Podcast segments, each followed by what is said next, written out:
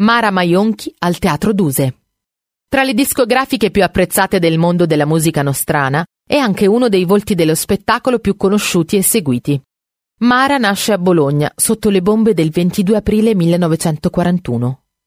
Figlia di Annenne per qualche settimana causa guerra, anche se a dirla tutta, anche sul cognome ci sono stati diversi inghippi, comunque cresce felice nel capoluogo emiliano. Nel 1959, dopo alcuni problematici anni scolastici, decide di abbandonare gli studi. Segue quindi un corso di stenodattilografia, iniziando a lavorare in vari ambienti. Il primo lavoro fu alla Saima, che era una società di spedizioni internazionali, soprattutto via nave, racconta Mara.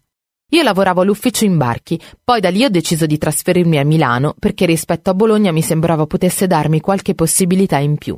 Nel suo libro Non ho l'età dice della sua città natale, Bologna, per come la ricordo io, è la stessa di cui parla Guccini nella sua canzone. Una vecchia signora dai fianchi un po' molli, col seno sul piano padano ed il culo sui colli.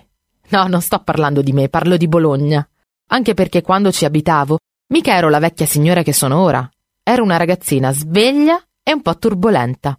Nel 2020 è salita sul palco del Teatro Duse per raccontare i magici anni della discografia italiana, con la sua solita vena ironica.